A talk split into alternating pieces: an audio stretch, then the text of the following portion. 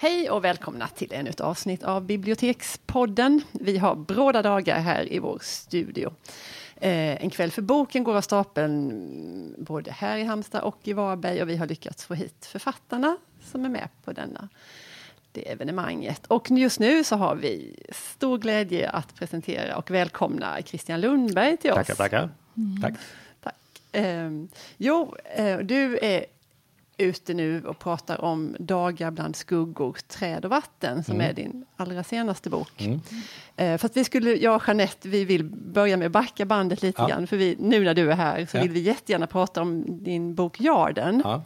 För det är nog den boken som vi har nämnt flest gånger här i vår podd. Oj, oj. Mm, ja. Vi återkommer ständigt till den. Ja, i olika sammanhang och på olika vis så landar vi ofta i Jarden. Jaha. Så vi tycker det är så väldigt roligt att du ja, är här ja. nu.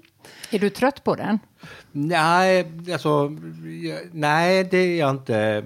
Det är ju inget spontant jag skulle ta upp hemma och läsa eller gå och låna på biblioteket precis. Eh, men på något sätt så tycker jag att det är intressant att prata om den för att den har också i, i tid och rum på något sätt förändrats i betydelse för mig. Mm. Att den inte idag betyder samma sak som den betydde när jag skrev den. Nej. Och på något sätt hela tiden när man sysslar med ett litterärt biografiskt projekt så mm. blir det intressant att, att möta sig själv i olika tider på det sättet. Så att nej, ja, jag, jag är trött på den i, i vissa stunder. Mm. Jag är trött ibland på att bli Jarden Christian. Ja. Liksom. Det finns Robinson-Robban och det finns Jarden Christian. Christian. Men det måste ju ändå vara en ynnest då faktiskt. Exakt, hellre ja. Jarden Christian än ja. Robinson-Robban. Ja. Eh. ja. Men du, hur menar du att den, den betyder något annat för dig nu än vad den gjorde då? Om den betydde för mig när jag skrev den att den var viktig. Det var viktigt för mig på något sätt att belysa bemanningsföretagen och på något sätt återkoppla ideologiskt till hur det hade skapats ett eh, nytt form av statarsamhälle. Mm. Mm. Att det hade ägt rum något slags nyliberalt skifte som hade förändrat synen på människan och hur mm. vi hade blivit till rörliga objekt istället för vanliga människor. Mm. Så är det idag mer intressant för mig de etiska nivåerna hur inträngande jag får lov att skildra andra människor och lov jag, vilken rätt jag har att skriva om min mamma till exempel mm när kan jag sluta och var kan jag sluta? Hur långt mm. kan jag gå? Och hur upplever jag till exempel att faktiskt ha fortfarande en mamma eh, men placerad också i bokform i relation till till exempel min son eller mm. Mm. Vad, vad, är det som händer i allt detta? Mm. Så det är mer den nivån, det blir liksom en slags meta-meta-nivå eh, så den har utvecklats för mig på mm. det sättet. Mm. Vi pratade lite om innan du kom här nu varför vi, tyck, varför vi nämnde den så ja, ofta. Ja, varför? Det, ja. Nej, men det, det, var, det var ju som att det var en sån ögonöppnare mm. för en och att man, mm. man, kände, man, man hörde om de här bemanningsföretagen mm. och hur, hur det gick till. Fast man fattade ändå inte riktigt, nej, eller jag nej. gjorde inte det, för en, att, att det blev liksom kött och blod, att det mm. blev människor. Mm. Att man verkligen kunde känna hur jädra kallt det var där i hamnen och hur... Så det var det, det var verkligen kallt. Ja. Um, eller hur Jeanette? Jo, nej, men absolut. Och just att det är det som är så fantastiskt med skönlitteratur, att man eh, kan leva andras liv på det mm. sättet som mm. man gör. Det är, vi är ju i en sån eh, gynnsam situation så att vi varken känner någon eller kanske inte mm. tror oss kunna komma i den situationen heller. Ja, det men det kan alla och det vet jag för jag har läst Fattigfällan nu av Charlotta von Zweigbergk. Men den också var... så här, så I ett större perspektiv så ja. är det ju så här att Ja, om du jobbar som journalist idag så är du förmodligen bemanningsanställd. Mm.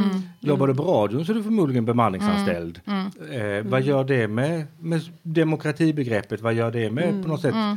vår rätt till att få en objektiv kunskap om alla på något sätt ägs av ett företag? Mm. Som inte är ett, ett liksom, vad ska jag säga, statligt företag eller ett kommunalt företag utan ett privat vinstbolag. Jo, nej, men jag menar den var den första ögonöppnaren mm, jag när man kanske levde i den illusionen att man hade det tryggt. Nu mm. har vi ju mer och mer förstått att samhället har ju att det här skyddsnätet är ju Precis, stora det, masker, stora ja, hål i Och det skiftas hela tiden. Alltså mm. Det blir bara vanligare och vanligare mm. och det normaliseras mm. bortom allt. Så. Mm. Ja men precis, och massa sådana yrken som, som man förknippar med ändå liksom. Ett traditionellt yrke? Ja, att man ska ha med någon sorts stabilitet, ja, om man har precis. rättigheter och mm. man kan bli sjuk och mm. allt sånt där. Läkare är bemanningsanställda, sjuksköterskor är bemanningsanställda. Mm. Så att någonstans är det någonting som äger rum, en rörelse som faktiskt upphäver arbetsrätten och som i det stora loppet också kommer att förändra vår syn på ja, trygghet, stabilitet, men kanske också demokrati. För inte, inte anmäler man den arbetsgivare som på något sätt man är så direkt beroende av. Nej, det Eller det är ett längre steg att ta. Ja, det går aldrig väl för dem som gör det. Nej, det gör ju inte det. Nej. Men eh, ja, den har ju ändå betytt väldigt mycket för väldigt många Mm. och nu har den dessutom blivit film och den har fått oerhört bra recensioner. Mm. Betyg 4 i DN. Åh, herregud. Ja, det är Ja, fint. det är fint. Ja. Där brukar jag lita på DN jättemycket. Ja, bra- ja, men det ja. är, de, vi brukar tycka lika för det mesta. Mm. Men jag tänker, hur mycket inflytande har du över det förloppet? Över att den fick en fyra hade jag inget. Nej. jag skojar, jag skönt att höra. Jag. Syftningsfel. Jag önskar att jag hade haft lite mer inflytande där. eh, nej, jag förstår. vad- Ja, du förstår vad jag menar. oh ja, jag kunde bara inte låta bli. eh, nej, så här. Det är en intressant process kanske på ett sätt för att eh, när jag, för det första så är det ju kanske en bok som är i princip omöjlig att filma. Eh, på ett sätt ju eftersom den inte har en traditionell dramaturgi. Det finns liksom inte Nej. den traditionella finaliteten. Det finns inte den uppbyggnaden som man tänker sig att en film skulle ha. Ehm, så när jag fick frågan då först så var det en annan. ehm, så här. Från början så var det tänkt att Lukas Moodysson och jag skulle göra ett manus på det här. Men vi blev typ ovänner. Jag har Oj. känt honom sedan han var 16. Ja. Och vi blev ovänner dag ett eh, för att jag då hade Ja, ja. som krav på att jag skulle få lov att spela min egen far Ja. i filmen. Och då sa han att det går inte. Och så bråkade vi om det och så la vi ner det hela. Okej. Och sen var det ett annat eh, bolag då som hörde av sig och ville köpa rättigheterna. Och då var det Måns Månsson och då visste jag inte vem han var utan då fick jag se den här filmen som han hade gjort innan eh, Herr landshövding om Anders Björk, Ja, hans det. tid i Uppsala. Ja, ja. Och det var ju en väldigt märklig film på många sätt. Och då tänkte jag, klarar han av att göra en sån film om Anders Björk och få mig till att sitta kvar och tänka att det här är ändå en bra film. Då är han nog rätt person att just för, förvalta ett sånt icke-dramaturgiskt material till en film. Så då träffade jag honom ett antal gånger och vi pratade ehm, och han skrev manus under tiden. Och jag fick inte se manus under den här loppet. utan Vi träffades under ett års tid ungefär. Och sen till slut så fick jag manus. Och då tyckte jag att det var det värsta skit jag någonsin hade läst. Nej. Jo. Och sa att jag vill överhuvudtaget inte ha med den här filmen att göra. Och nej. jag vill inte ha med ert manus att göra överhuvudtaget. Nej. Och det blev kaos och kalabalik och jag slutade svara i telefon och slutade svara på deras mail och vägrade gå på premiären och vägrade överhuvudtaget befatta mig med Oj. filmen. Ja. Och För det blev, så. då blev det liksom en film fast du sa så här Ja, då. jag visste så, att jag hade ju sålt för du rättigheterna. hade, okej, Mm. det, mm. Ehm, och jag valde också att inte överhuvudtaget kommentera Nej. filmen i något som helst sammanhang. Så det var själva liksom bakgrundshistorien. För att, Och du spelade inte din pappa i den filmen? nej, jag fick ju inte det. Nej. Där var jag inte heller så intresserad av den. Nej. men sen eh, av en slump så var det så, då höll jag på och pratade med folk om det här. Så, Ja. Det är fruktansvärt vilket manus som har skrivit. Ja. Mm. Men de hade då sett filmen. Ja, men filmen är rätt okej. så. Nej, det kan den inte vara. Det måste vara en skitfilm. Och så. Jag var riktigt, riktigt Åh upprörd. ja. Tills jag satt hemma då och så fick jag bara av en händelse veta att Måns var i Malmö och Mm. skulle förevisa filmen och ha någon slags eh, introduktion om filmen. Och då tänkte jag, nej men jag smyger in där och ser Mm, Ah. den. Ja, Eh, och så hade jag min flickvän med mig, så hon som övertygade mig om Mm. att jag måste se den innan jag på något sätt fördömer den. det var ju en poäng. var, hon har ju en poäng, det är ju så. Och det hade gått ett år ungefär av att jag hade varit ilsken. Hon var bara så trött på det. Så Ja. Se nu filmen eller Ja. skit i och snacka om det. Ja. Så gjorde jag det och då tyckte jag att det var en fullständigt lysande film. Men, Eh, och det var också så intressant att se skillnaden mellan text och bild, för det var det som fattades så att säga i mat. Jag kan ju inte tänka i bild Nej. på det sättet Nej, som nej. han tänkte i bild, utan för mig blev det så platt. Ja. ja. Liksom, visa det och det och så stod det bara så, han säger, hon säger Ja. och så försvann liksom allt kött och blod. Ja, ja. Och det som då är intressant i, i filmen Jarden till skillnad från boken Jarden, Mm. på tal om det här med det biografiska skrivandet eller det biografiska gestaltandet, så består ju filmen i sig av allt det som inte finns i boken. men som är det faktiska sanna livet som jag levde. Att jag lever ensam med min son, att jag är dykinstruktör, att jag hade en chefer, etc, etc, etc. Allting det som inte fanns med i boken och som på något sätt skulle identifiera mig som en person, det fanns i filmen. Nu har jag inte chefer längre, men jag har fortfarande kvar min son och mitt dykintresse. Ja.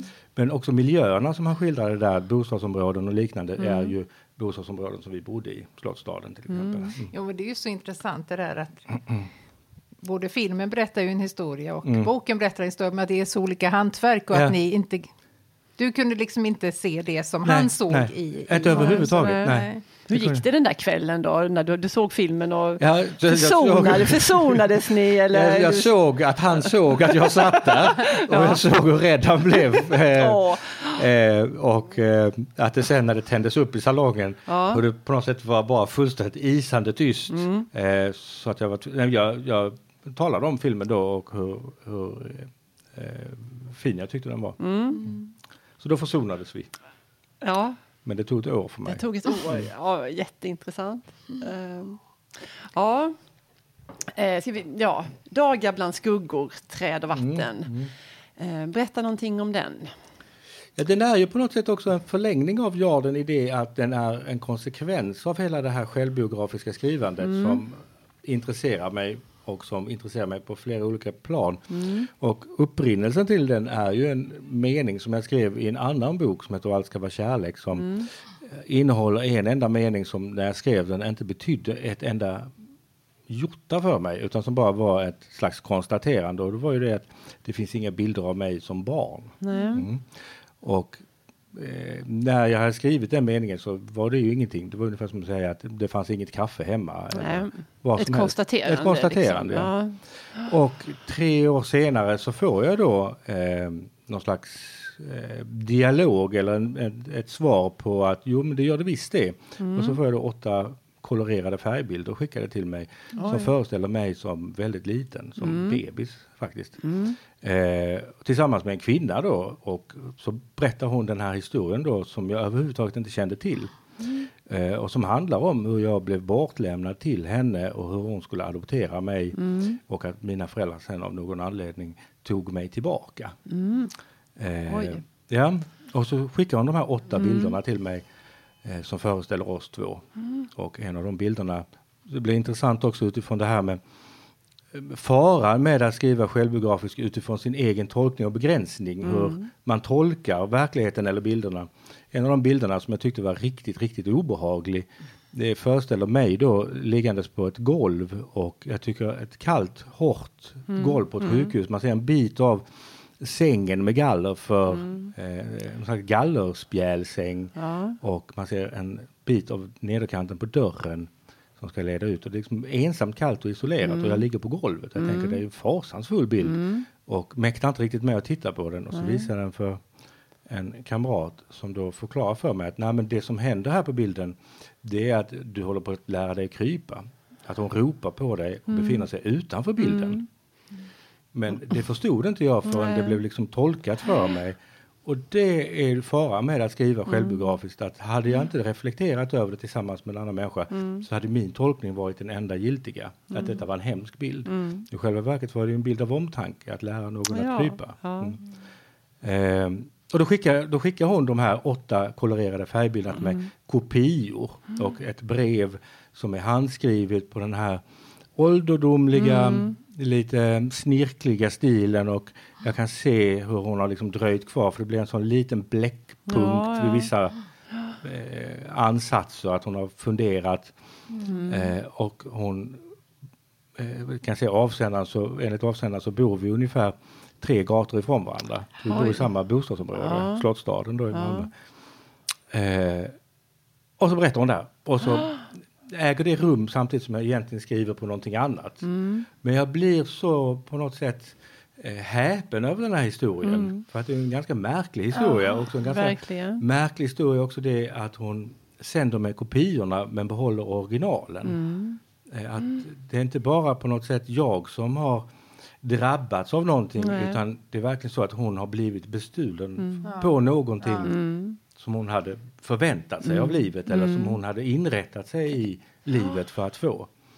Eh, och sen dör hon kort efter. Oj. Men Ja. ni träffas aldrig? Nej, vi träffas aldrig. Nej. Eh, och det blev också intressant utifrån det att hon då ville visa mig att jo, men det fanns de här bilderna. Eh, och hon hade då För länge... att hon hade läst din bok? Ja, precis. Ja. Och hon hade länge tänkt och funderat på om jag möjligtvis kunde vara samma gosse. Ja, ja. Och liksom följt mig på avstånd. Men vi, när hon då hade hand om mig så hette jag Pettersson efter min far. Okej. Men när jag var 12 och man kunde själv byta efternamn så bytte jag till Lundberg, min mammas man- namn. Så därför fick hon först inte riktigt ihop det. Nej. Men så var det att jag var med i något sammanhang där hon hade sett mig skratta. Ja. Och då sa hon att, då tänkte hon så här, nej men det är du. ja. Fantastiskt. En märklig historia. Mm, mycket märkligt. Också märkligt hur litteratur och på något sätt liv och verklighet flätas in i vartannat. Mm. Och att hade, det, det mest absurda i det hela det är ju att hon bodde på Ola Hanssonsgatan och jag bodde på Victoria Benediktsgatan. Ja. Eh, eller Ernst Ahlgrensgatan som jag bodde på då. Mm. Alltså pseudonym för Victoria Benediktsson. Vi bodde på två författargator. Mm. Eh, tre gator ifrån varandra. Mm.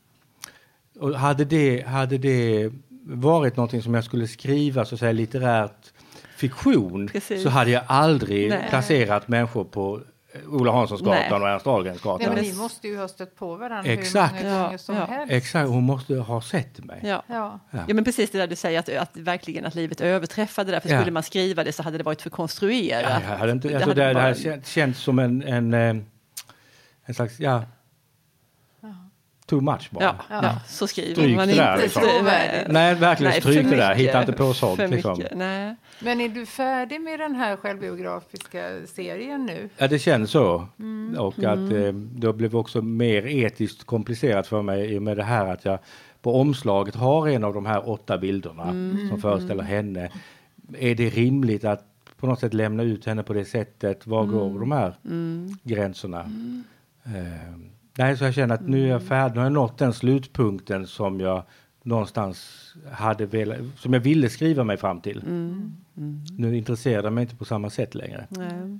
Väldigt intressant med den här meningen som du berättade om att du hade den i boken. Att Mm. det finns inga bilder av mig som barn. För Ja. man, man kan också, det vet man ju aldrig, men om det på något vis ändå satte igång henne och skickade de Ja, här. ja, precis. Eller om hon kanske hade Ja. gjort det ändå, det vet man ju inte. Men det blir ju så, Ja, men här var det som ett svar på Ja, den meningen. att, ja. För att hon skrev också det, att jo, det finns det. det. ja, hon ville berätta det. Mm.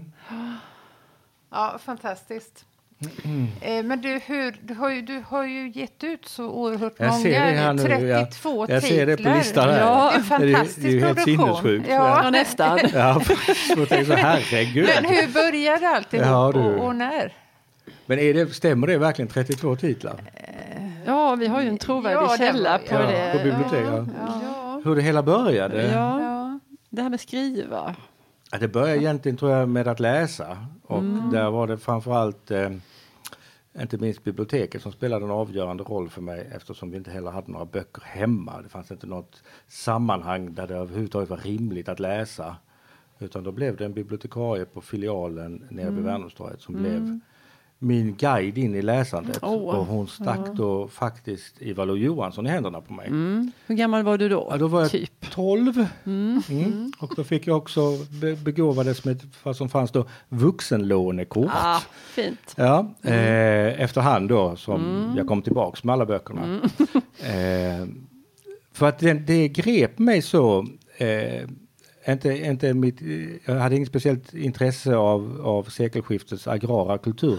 Men startarsamhället utifrån att vara rättslös, att på något sätt vara förplass, för, förpassad i en situation av vanmakt där man inte har mandat över sitt eget öde. Och när som helst så förändras allting. Och eftersom mitt liv på många sätt såg ut så. Jag levde ju med mina fyra syskon och min schizofrena mamma som flyttade runt hela tiden. Vi kunde ju flytta fyra gånger på ett år. Att när som helst så förändras hela grundförutsättningen för livet. Och det kunde jag känna igen mig i, i just startarberättelserna. Och eftersom Ivar Johansson skrev eh, självbiografiskt och också namngav kollegor så kunde jag liksom spåra där Rudolf Wernlund eller Jan Frid. Alltså jag kunde se hela på något sätt eh, den arbetarlitteraturen som fanns där. Så då blev min, min skola och min plattform. Och där, efterhand som jag då läste så började jag också själv skriva. Men det var ju ett väldigt motstånd för att det fanns ju som sagt var ingenting hemma att bygga det på och det fanns inte heller en miljö där det var rimligt för mig att säga att nej, jag tror jag ska gå hem och skriva dikter. Nej. Det var inget man gjorde. Nej, verkligen inte. Nej. Utan man fick nästan fysiskt slåss för sin rätt att läsa och skriva. Det är så fint att höra att en bibliotekarie haft betydelse för- där i början. Jag noterade. Med så. Nej, men på menar, riktigt så det- är Hon måste ju ändå ha sett någonting hos dig, för man ger ju inte en tolvåring Ivar Lo. Nej, men det var ju så att vi, det här är ju det, här är det som jag kan uppleva som ett, ett som man inte pratar så mycket om. När man nu lägger ner de här biblioteksfilialerna som man gör ju lite överallt i Sverige och hur Oh, man ja. på något sätt liksom strukturerar om det till att bli huvudbibliotek. Så förlorar man ju också det att vi var ju på biblioteket för att spela Fia med knuff eller för att det regnade eller vad det nu än kan vara. Det var liksom en, en av de få mötesplatser där det gick att vara utan att ha ett ärende eller Ja. syfte och som inte heller kostade Kostar. pengar. Nej. Ingen ifrågasätter Ingen varför ifråga, du är där. nej. Nej. Och som jag minns det så började hon och jag att prata. Mm. Och så var jag ju där ofta. Just för att det regnade, det gick inte att vara hemma. Mm. Jag träffade vänner där, bläddrade i någon tidning, lyssnade på skivor som man kunde göra Just då det, vid den ja. Mm. tiden. Ja, lyssna på LP-skivor. Eh, och så efterhand så, så gav hon mig den, Ivar Mm. Så att det, det kommer inte från... Och på ett huvudbibliotek så har man inte möjlighet att möta Nej. enskilda eh, individer på det sättet som hon hade möjlighet att Nej. och för mig var hon ju en tant, men nu när jag tänker på det så här i efterhand så kan hon vara typ 22, 23, ni vet. Förmodligen, ja. Ja, då sa då är ja, alla- för jag tänkte herregud, då måste hon vara 140 idag. Men hon var Ja. typ 22, 23. Ja. Så att den filialen är nedlagd. Mm, Dessvärre. Som så Ja, många. tråkigt. Som så många andra ja. ja. För att det är också en del av, av eh, hela det demokratiska samhället. Absolut. Att inte behöva alltid vara redo att betala för att vara någonstans. Men det, nej, men det tänker jag jättemycket om biblioteken, att vi är de sista frizonerna. Ja, men verkligen. Liksom. Man behöver Verkligen inte så. prestera Nej. någonting, inte åstadkomma Nej. någonting, inte betala. Det är ju något fantastiskt. Och där är det Verkligen. han som läser tidningen, han som är lite halvgalen, Ja, någon som ja. Mm. lånar böcker, någon som lyssnar på musik, någon som använder datorer. Det är liksom ett axplock av hela mänskligheten Ja, samlade och det får bara gång. hålla på. Ja, ja. Mm. Och man accepterar varandra. Ja, Alla, men- alla oh ja. får liksom Ja, det ja. utrymmet de behöver. Mm. Det, Mm. Ja, och ibland ser man kanske den enda människan som någon har pratat med den dagen. Ja, eller hur? Eh, Jo, det händer ju. Så. Ja, Ja. Eh, jo, men det, vi, var- vi tangerade det lite grann innan, liksom Mm. det här hur du gör när du skriver. Hur, hur går det till rent liksom? Bestäm, har du bestämda tider? Eh, hur blir du inspirerad? Hur? Nej, jag tror inte på inspiration överhuvudtaget på det sättet. Eh, Jag tror mer på hårt arbete.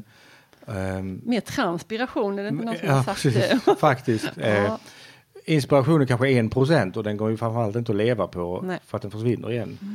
Eh, Men det är klart att det finns ett mått av inspiration precis som att det finns någon slags eh, känsla av eufori om man tränar och plötsligt bryter igenom någonting och kan göra det man inte kunde innan. Så det är klart att det finns en, det är mer en känsla av arbetsseger.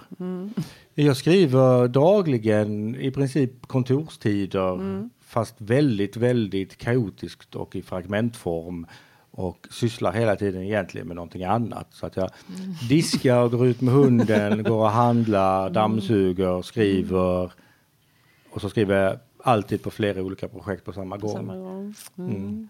För att om jag då blir trött på det ena så växlar jag över till det andra. Mm. Och så kan jag på något sätt liksom hela tiden växla mellan de olika projekten. Mm. Så nu skriver jag en deckare, en diktsamling och en essäsamling. Så är det. Mm. Och så har jag extremt välstädat hemma. Ja. Hunden är vädrad. Hunden är Hunden är, han är så trött på mig så han är och vilar Ska nu. gå ut nu när igen? jag har rest bort så är han hemma och bara vilar. Åh, gud vad skönt, tycker hunden. Vi läste en recension här innan du kom, Mm. där det stod någonting som vi fastnade för, Mm. som du sägs ha sagt då. På tal om det här biografiska skrivandet som vi har varit inne på. Jo, det står så här. Sedan är det inte jag, Christian, som är viktig i böckerna, utan Christian som berättar. Mm. Kommer Har du jag ihåg sagt det? Ja. Sydsvenskan. Mhm. Ganska nyss. Okej. Ja, det låter ju rimligt. ja, visst gör det. Nej, men Ja. jag tycker det är så oerhört fascinerande, för även om man skriver självbiografiskt så antar jag att det är inte du du, utan att det är ju bokens...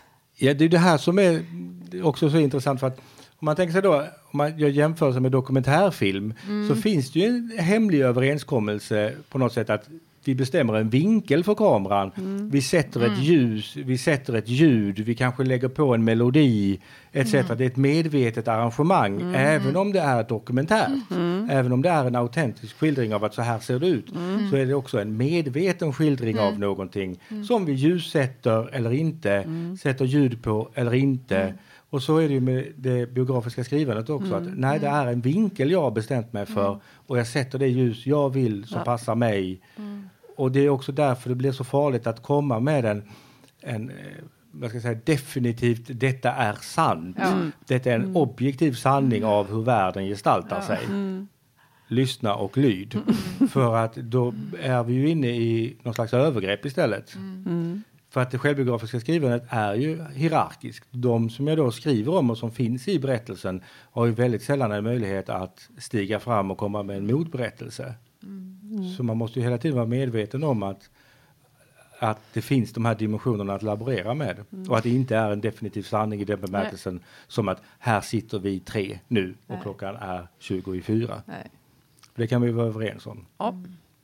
Men det är ju ändå romaner du skriver. Jag menar, du, mm. det är ju inga biografier. Nej, det är ju inte, det är inte själv, nej, exakt. exakt. Mm. Däremot så använder jag mig själv och mina erfarenheter mm, mm. och tycker också att i vissa sammanhang har varit viktigt för mig att garantera texten just med min egen person. Mm. Vilket var viktigt för mig i Jarden där jag mm. beskrev någonting som jag själv inte förstod förrän jag befann mig i det mm. och ville göra texten giltig genom att säga här är jag. Mm. Mm. För att på det sättet skulle jag också kunna svara mm. om någon frågade. Jag skulle ja. kunna på något sätt föra en polemik eller en debatt eller bekräfta det.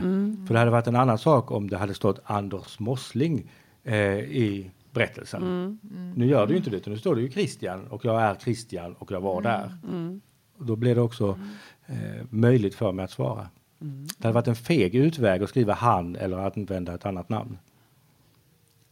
Mm. Intressant. Ja, det är det. Jag tänker på Bodil Malmsten som så ofta blev förväxlad med mm. sitt bokjag. Och hon mm. blev ju rosenrasande mm. över detta. För hon menar det här bokens Bodil Malmsten har ingenting med mitt nej, liv att göra. Nej, men nej. då var ju de yttre faktorerna så mm. otroligt mm. lika mm. hennes. Mm. Så man förstår ju läsarna också. Ja men, men herregud, ja, självklart. Ja, och att, att på något vis så måste man ändå slå vakt om någon kärna som ja. man Ja men absolut, har, absolut. Är, ja, oh, ja. Och det kan ju bli lite förvirrande det där. Ja absolut, ja. i allra högsta grad. Ja. Eh, Ja, det kan bli förvirrande. Mm. Det är det enda jag kan säga. Men jag tror också det är hur man är som läsare, för jag har inget behov, för mig spelar det ingen roll. Nej. hur mycket som är sant eller inte. För Nej. att jag har lika stor läsupplevelse mm. ändå. Mm. Så det, det är väl lite olika också mm. kanske. Det är nog jätteolika. Ja, frågan är alltså så här, om, om mitt intresse har varit att egentligen belysa en systemfråga men det hela tiden ja. då förvandlas till en individfråga. Mm. Då kan jag väl tycka att jag har misslyckats med mitt projekt. Mm. Men samtidigt så är ju läsningen en individläsning mm. i mångt och mycket. Men nej, det, jag läser nog på bägge sätt själv andras mm. böcker, både eh, utifrån det här, undrar hur de har det hemma nu. Eh, ja. Han kan inte vara enkel att leva med. eh, att man tolkar in på det sättet. Mm, mm. Eh, men också läser jag det som skönlitteratur i vissa andra sammanhang. Mm, mm. Ja, Nej, det, är inte, det är inte helt enkelt. Nej. Du, har, du, du skriver poesi eller lyrik, vilket säger du? Säger du poesi eller lyrik? Lyrik. Lyrik. Ja. ja. Vad säger vi? Jag säger nog också lyrik. Ja, jag tror vi har diskuterat det här många gånger. Ja, varför, varför skulle man... Alltså, poesi blev för mig lite mjäkigt, jag vet ja. inte. Mm. Lyrik, sång till lyra. Poesialbum. Liksom. Ja, ja, precis, lite, lite så. Nej, lyrik känns mer hårdkokt, enkelt, ja, klart lite, och färdigt. Ja. Lite mer så. Ja, men det tycker jag är glädjande att en essäsamling, en Deckare. En deckare och en diktsamling. Ja, vad spännande. Mm. Vi emotser alltihopa. Ja. Ja. Nej, men det här var så himla trevligt. Ja. Men vi får ju sluta med det. Jaha, det är fortfarande roligt. Tack så himla mycket. Ja, tack själva. Det gick tack. snabbt och smärtfritt. Ju. Ja, eller hur. Tack för idag. hej. hej. hej.